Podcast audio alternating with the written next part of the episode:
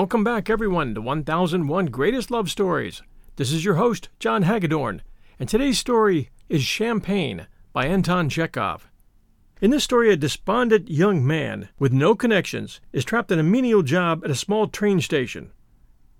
On New Year's Eve, he shares a bottle of champagne with his wife and accidentally drops it. She warns him that that is an ill omen. Most of the stories we bring to you at 1001 Greatest Love Stories are stories of kindness, love, and redemption, and sometimes courage. Today's story involves bitterness, infidelity, and self pity, and reminds us that you can spend years building a good love and forsake it all with one stupid, careless action. And now, Champagne by Anton Chekhov. In the year in which my story begins, I had a job at a little station on one of our southwestern railways.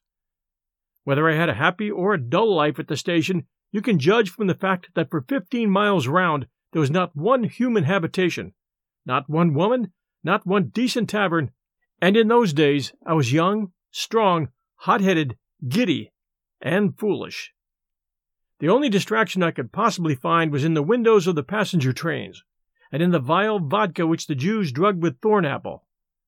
Sometimes there would be a glimpse of a woman's head at a carriage window, and one would stand like a statue without breathing and stare at it until the train turned into an almost invisible speck. Or one would drink all one could of the loathsome vodka till one was stupefied and did not feel the passing of the long hours and days. Upon me, a native of the north, the steppe produced the effect of a deserted Tatar cemetery. In the summer, the steppe, with its solemn calm, the monotonous chirr of the grasshoppers, the transparent moonlight from which one could not hide, reduced me to listless melancholy.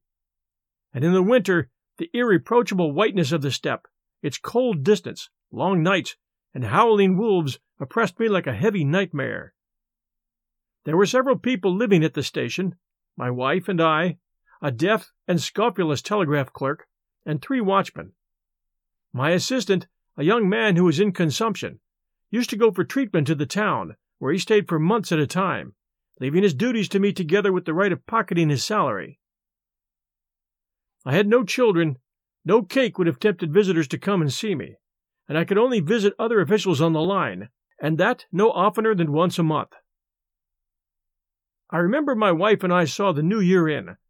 We sat at a table, chewed lazily, and heard the deaf telegraph clerk monotonously tapping on his apparatus in the next room. I had already drunk five glasses of drugged vodka, and, propping my heavy head on my fist, I thought of my overpowering boredom from which there was no escape, while my wife sat beside me and did not take her eyes off me. She looked at me as no one can look but a woman who has nothing in this world but a handsome husband. She loved me madly, slavishly, and not merely my good looks or my soul, but my sins, my ill humor and boredom, and even my cruelty when, in drunken fury, not knowing how to vent my ill humor, I tormented her with reproaches. In spite of the boredom which was consuming me, we were preparing to see the new year in with exceptional festiveness, and were awaiting midnight with some impatience. The fact is, we had in reserve two bottles of champagne, the real thing, with the label of Veuve Clicquot. This treasure I had won the previous autumn in a bet with the station master when I was drinking with him at a christening. It sometimes happens during a lesson in mathematics, when the very air is still with boredom, a butterfly flutters into the classroom. The boys toss their heads and begin watching its flight with interest, as though they saw before them not a butterfly, but something new and strange. In the same way, ordinary champagne chancing to come into our dreary station, roused us. We sat in silence looking alternately at the clock and at the bottles. When the hands pointed to five minutes to twelve, I slowly began uncorking a bottle. I don't know whether I was affected by the vodka or whether the bottle was wet, but all I remember is that when the cork flew up to the ceiling with a bang, my bottle slipped out of my hands and fell on the floor. Not more than a glass of wine was actually spilt, as I managed to catch the bottle and put my thumb over the foamy neck. Well, may the new year bring you happiness, I said, filling two glasses. Drink! My wife took her glass and fixed her frightened eyes on me. Her face was pale and wore a look of horror. Did you drop the bottle? she asked. Yes, but what of that? It's unlucky, she said, putting down her glass and turning paler still. It's a bad omen. It means that some misfortune will happen to us this year. What a silly thing you are, I sighed. You are a clever woman, and yet you talk as much nonsense as an old nurse. Drink. God grant it is nonsense, but something is sure to happen. You'll see. She did not even sip her glass. She moved away and sank into thought. I uttered a few stale commonplaces about superstition, drank half a bottle, paced up and down, and then went out of the room. Outside there was the still, frosty night in all its cold, inhospitable beauty. The moon and two white, fluffy clouds beside it hung just over the station, motionless as though glued to the spot, and looked as though waiting for something.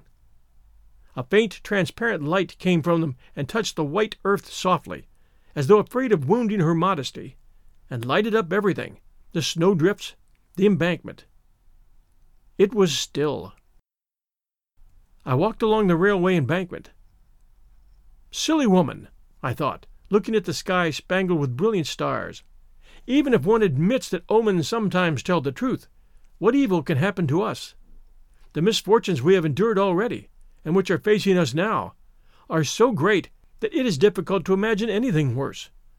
What further harm can you do a fish which has been caught and fried and served up with sauce? A poplar covered with hoar frost looked in the bluish darkness like a giant wrapped in a shroud. It looked at me sullenly and dejectedly, as though, like me, it realized its loneliness. I stood a long while looking at it. My youth is thrown away for nothing, like a useless cigarette end, I went on musing. My parents died when I was a little child. I was expelled from the high school.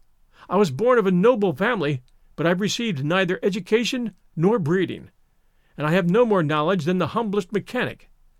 I have no refuge, no relations, no friends, no work I like.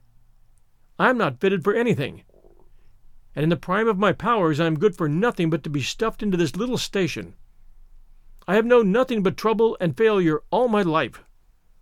What can happen worse?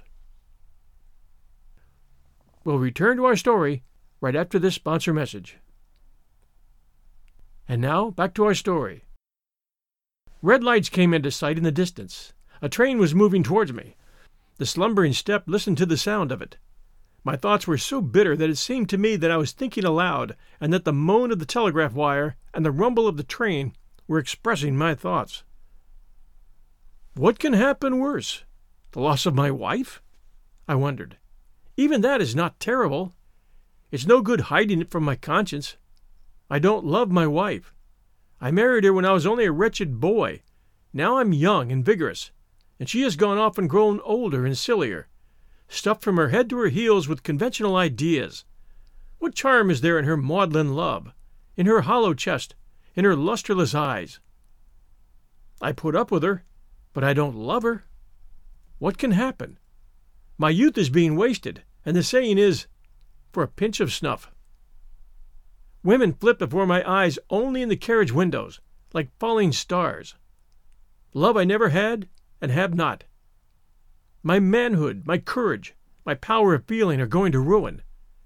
Everything is being thrown away like dirt, and all my wealth here in the steppe is not worth a farthing. The train rushed past me with a roar and indifferently cast the glow of its red lights upon me.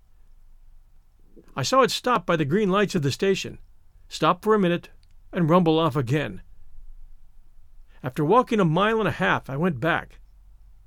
Melancholy thoughts haunted me still. Painful as it was to me, yet I remember I tried, as it were, to make my thoughts still gloomier and more melancholy. You know people who are vain and not very clever have moments when the consciousness that they are miserable affords them positive satisfaction, and they even coquet with their misery for their own entertainment. There was a great deal of truth in what I thought, but there was also a great deal that was absurd and conceited, and there was something boyishly defiant in my question What could happen worse? And what is there to happen? I asked myself.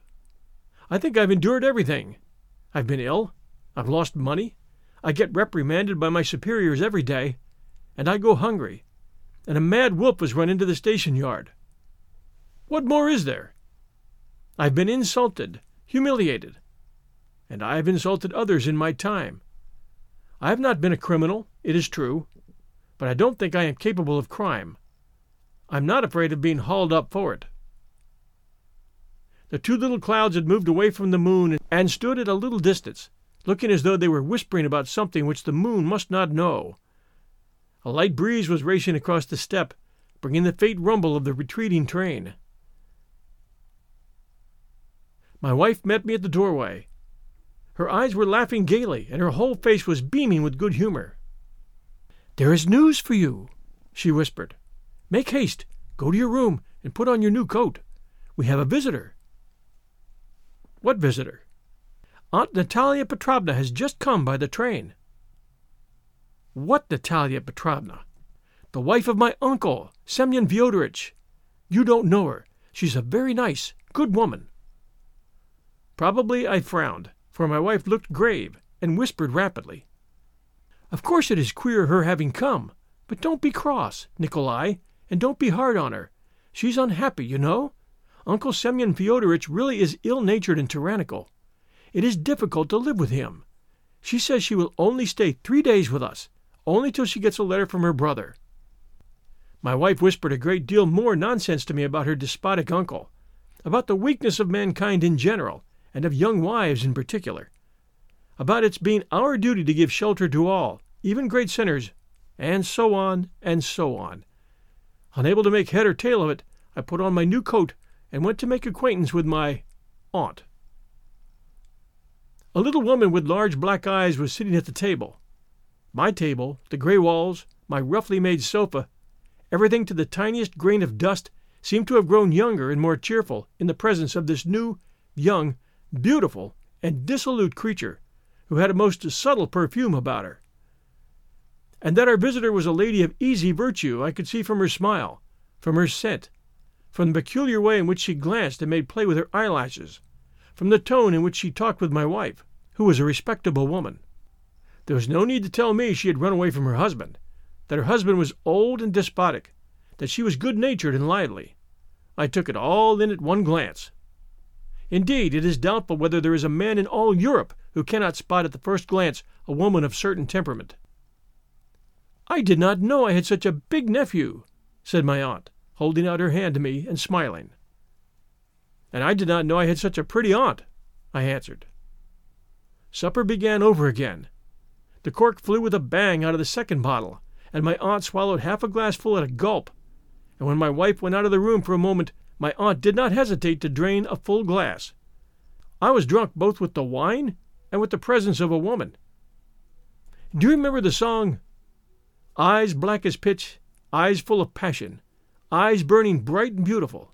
How I love you! How I fear you! I don't remember what happened next, Anyone who wants to know how love begins may read novels and long stories. I will put it shortly and in the words of the same silly song. It was an evil hour when first I met you. Everything went head over heels to the devil. I remember a fearful, frantic whirlwind which sent me flying around like a feather. It lasted a long while, and swept from the face of the earth my wife and my aunt herself and my strength. From the little station in the steppe, it has flung me, as you see, into this dark street. Now tell me, what further evil can happen to me? Thanks for joining us at 1001 Greatest Love Stories. We hope you enjoyed this story by Anton Chekhov, and we invite you to join us next week, Sunday night at 8 p.m. Eastern Time, for a brand new story. Between now and then, please do share our show with friends, and please do send us a review. We would appreciate it very much. Until next Sunday, everyone, stay safe, and we'll be back soon.